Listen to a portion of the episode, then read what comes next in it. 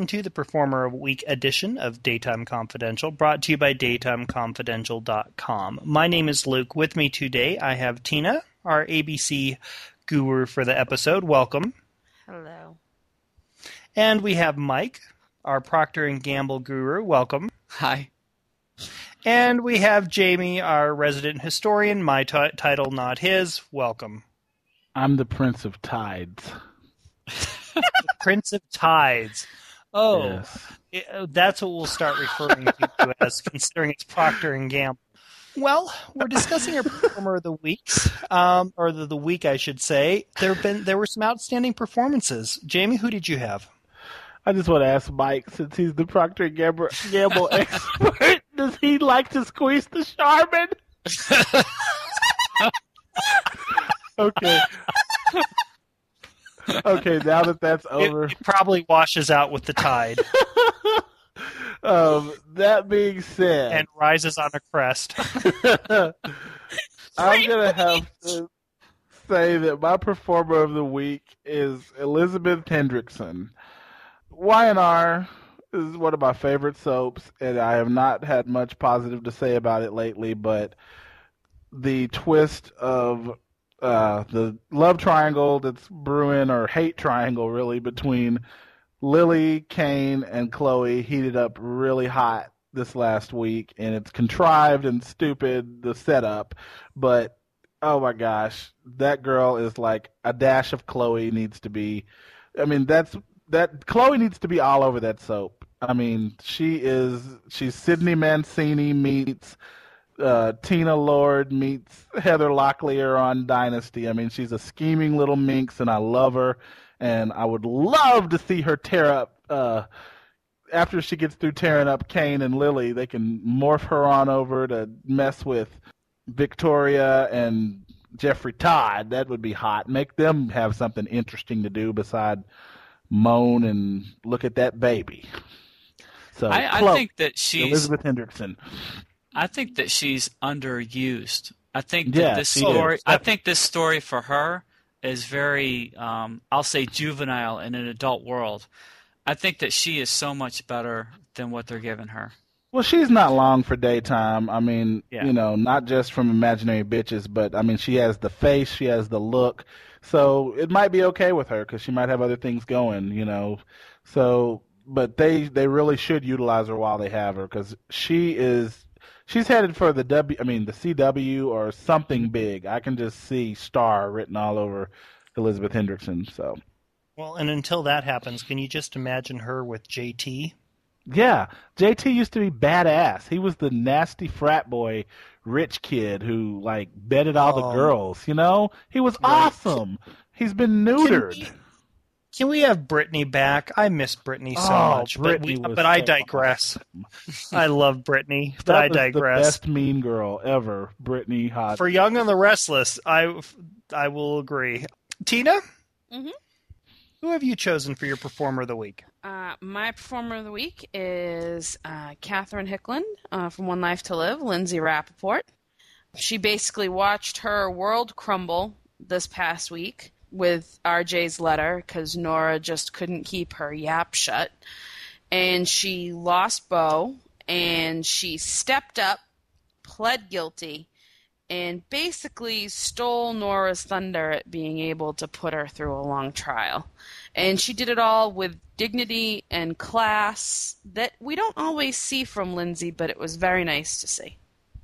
So here's a question: Are do you like the fact that they're rehashing Lindsay going to jail, or do you think it's something that should have been left well enough alone? Well, at this point, it was the only way they were going to get closure on the whole Nora thing because they weren't letting Nora let it go. And until Nora was ready to, you know, let this go, she was just going to keep harping on it, and it was it's enough to drive you batty. but can you blame Nora. Nora? I mean, No, you Bo can't. will not but- forgive her for screwing what's his face, Michael Hudson from another world, to give him a baby. Sam. baby. to Sam. give him Sam a baby Rappaport. to pull him out of his depression, but he can forgive that skank Lindsay for all the shameless, hateful, nasty stunts. You know, Bo is just like what's wrong with all these other guys in daytime. They throw out the woman they really love, Reba, Josh, all these guys, Carly, um, Jack, and then they go find another slut that's worse than the slut they had. It doesn't But make any see, sense.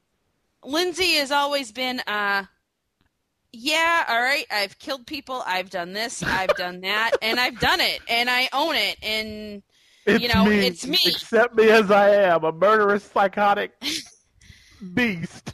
Exactly. Whereas Nora's always tried to be Little Miss Butter couldn't melt in my mouth. I did it for you. I did it. She didn't do it for him. She went That to was bed with Sam because she wanted to. Honey, I had sex with him for you. No, I'm sorry. That just doesn't work. And you know, uh, this whole Nora Clint thing, it's just not working for me either. No, It's no really sad. Whatsoever. I, I, I I see absolutely nothing for Hillary B. Smith to do on the canvas other than be the DA who, uh, other than having this case handed to her, doesn't really close very many cases to begin with. Nora Um, needs a younger man. Nora needs a hot younger man. Nora just needs a man, period, other than Clint. I Well, think Nora Clint- needs to have hot, steamy sex with David Vickers. Exactly. Oh, would go. that be something? I would. Oh, See, I that's would what you do. You take that. her out of her normal orbit and put her with somebody else and see what happens. And let her not be able to handle it. Let it freak her out, but she can't get enough of it and keep going back for more. Yep. It could sort of be like Alexis and Jerry on General Hospital, but Except Nora good. and David. Except David didn't kill half the town. Yeah, but Mike- he's just scammed half the town. Mike, who do you have as your performer of the week? Uh, well, hands down, Ellen Dolan. I mean, how hot is a woman with a gun pointed at her rival? hey, Bob beat. Cruz is writing that down.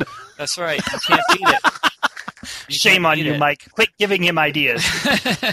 Ten years of frustration and hatred of Emily Stewart came down to what are you doing with my son? Walked in the door and just laid it out. And and when Emily tried to reason with her, you know, she just said, "My house is dark. I hear a noise. You're an intruder. I could just shoot you." And you know, I might take some heat for it, but in the end, I'll walk away. So um, uh, she was totally prepared to pull the trigger. In fact, she actually cocked the gun. But, uh, you know, Tom came in and poor Tom. I love Tom, but sometimes he's so clueless. He never knows what's going on until after it happened. I don't But even Ellen think he Dolan knows gets- Emily. Well, they were all good in that, but Ellen Dolan definitely took the prize this Oh. week for me. My performer of the week is also Ellen Dolan. Woohoo. amazing, amazing performance this last week. And it, it- I don't necessarily think that it's necessarily the pulling of the gun. Yes, that's the the physical manifestation of it, but what it comes down, at least to for me, is the fact that you have the built-in history. It's one thing for them to have Margot pull a gun on Emily, which is something quite out of character for Margot in many respects. But Jamie mentioned it earlier, Bob Guza writing it down for General Hospital, but I just don't think that it would be have the same impact if, Right. for instance, it was Carly pulling it on Sam or Ooh, Sam. yeah, pulling I it think on it would have great impact if somebody pull a gun on Sam. And click, boom, as they say. Okay, I didn't mean to go there. That was totally unintentional. But it just seems to me there's so in the time that I've ha- had the opportunity to watch As the World Turns, there's always been this simmering thing between Emily and Margot, and I missed much of the history that Mike can refer to. But to see it simmering and build over time, and then for it to just explode like this, and Ellen Dolan, when Casey walked out and she told him, if you leave, you can't come back, and then watching him leave, the look on her face when she realized that she had basically closed the door and made it impossible for him to come back was just awesome. Yeah, I was Tot- going to say that Oh. because she actually teared up. I mean, she had tears running down her cheeks. So after all that emotion, she was still able to cry real tears. So I Yeah. agree with you. It was Ellen's a It was- class act. Mm-hmm. it was great stuff. Though I have to say, the quote of the week for me came from Susan Stewart on As the World Turns when she found out that Emily had been sleeping with Casey. She goes, You and Casey Hughes, you've completely lost your mind. It wasn't enough robbing the cradle with Chris Hughes. With Casey, it's like robbing the womb. It's like I was sitting there just rolling, listening to her tell A- Emily that she was robbing the womb. It was priceless. Great stuff. So much history. One of the great reasons to watch As the World Turns right now. Yeah, and as use- someone in the comments pointed out, I think it may have been Mike, if they had just not had Megan Paul in the same episode, it would have been flawless. that is the that is the freaking Achilles heel of what I'm sorry, I love definitely love what's going on at One Life to Live, but I don't even who's head writing as the world turns? Is it still Jean uh, yes, I can't say her last Jean name. Yeah. Passanante. She deserves her props too, because As the World Turns has really been on fire the last couple of months. But that damn Paul, Meg, and anything to do with them They're trying. Just- They're trying to do something with them, but they can't get it Achilles going. heel. They Yep. need to. I know what they need to do with them. They I need to drown them in Snyder Pond. Is what they need to do. No, what they really they really need to do is just get them married and leave them alone. Ugh. And now they've threaded this um, burying Sophie, you know, and, and just they they put the plot onto Megan Paul's thing that will project forward more crap. That's how I look at it. I think Paul needs to go find his daddy, and Meg. Oh my God! go- yes. Oh, can I you imagine James. having James Stenbeck back? Oh, James would be like appalled at Paul. Paul's meant- inability to do anything. I meant off screen for a little while. They can come back later. Maybe, maybe Paul can leave in search of his father when his And- father shows up, and Emma and so needs Paul to come back. Emma needs to send Meg on a hunt up to the attic for the Christmas ornaments, then lock the door behind her. we'll see him again someday. Okay. Um, ratings for this past week are Young and the Restless 3.4, Bold and the Beautiful 2.4, General Hospital 2.1, One Life to Live 1.9, same goes for All My Children. As the World Turns was 1.7, which really sucks considering how good it was, and it was also its newest low rating. Guiding Light was at 1.6. Days of Our Lives ratings didn't count because it was preempted before the podcast, we weren't sure. Uh, some of us weren't sure what we, there was to say about ratings and their continued decline. But Jamie said that he had something to say about the ratings. What is that, Jamie? Well, I've been reading this new book called Buzz Marketing. I don't know who wrote it, and I actually haven't bought it yet because I just read it in Barnes Noble until I decide I'm going to go and buy it.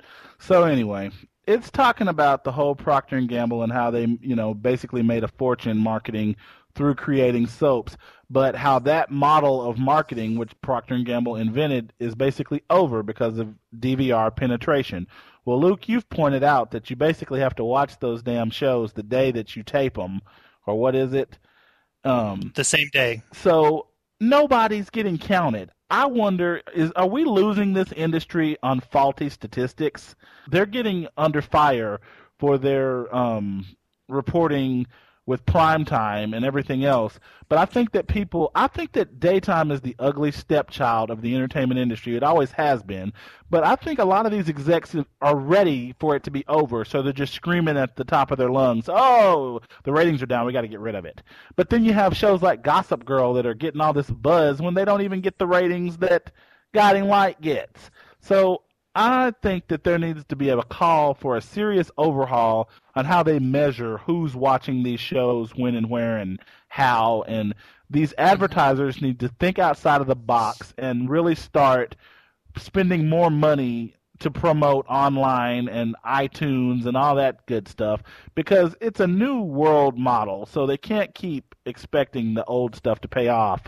You know, I mean that's what the damn writer strike was about is making sure that the writers don't get screwed with new media. So, I mean, stop I mean trying to destroy the enemy, I mean the, the enemy, the industry by screaming that the ratings are so low because I mean there's a lot of primetime crap that's still, you know, getting renewed every year. I mean, how And many I- years did According to Jim get renewed? Please.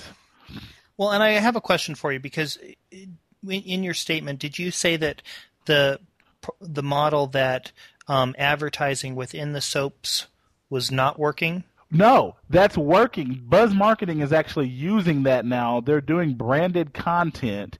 They're producing, um, and that's like they're going. They're basic. And look at what Dove Soap did with that Alicia Keys uh, show, and um, oh, who had the big hit on USA with Debra Messing? That was sponsored The by starter wife. the starter wife was sponsored by Pons, I believe. Yep. So these there's going to have to be a meeting of the minds between these advertisers and people who write continuing drama 5 days a week. They're going to have to start thinking outside of the box instead of just this uh you know, at the upfronts, we're not going to spend money um, on this much money on soaps anymore because of the ratings being down. Because several companies are saying that they're not going to even buy ads for the primetime shows anymore at the upfront. So it's a whole new ball game, and they're just going to have to be people at the top that really want to see this industry survive instead of just throwing the soap out with the bathwater. Well, I, Well, I the think there's there's major problems here in counting the ratings because a lot of people not only do they watch it on the DVR, they watch it on SoapNet, and no, I'm not even the same day. They watch it the next day because they rerun them all night and in the early hours of the morning. They run soap marathons on the weekend. A lot of people watch them there.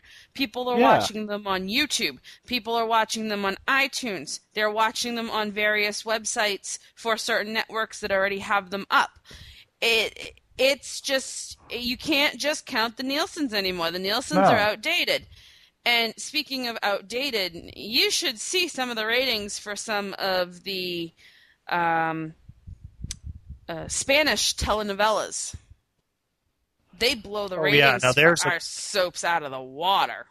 They're Yeah, supposed to. and you know that's why I posted that blog about that show. You know, how is it that every executive in Hollywood is looking to Colombia and the Latin American countries to create primetime shows? Telenovelas are ripped off from daytime soaps. The soaps invented this wheel, and the soaps are going to be thrown out because there's not enough people at the top who care about saving the genre.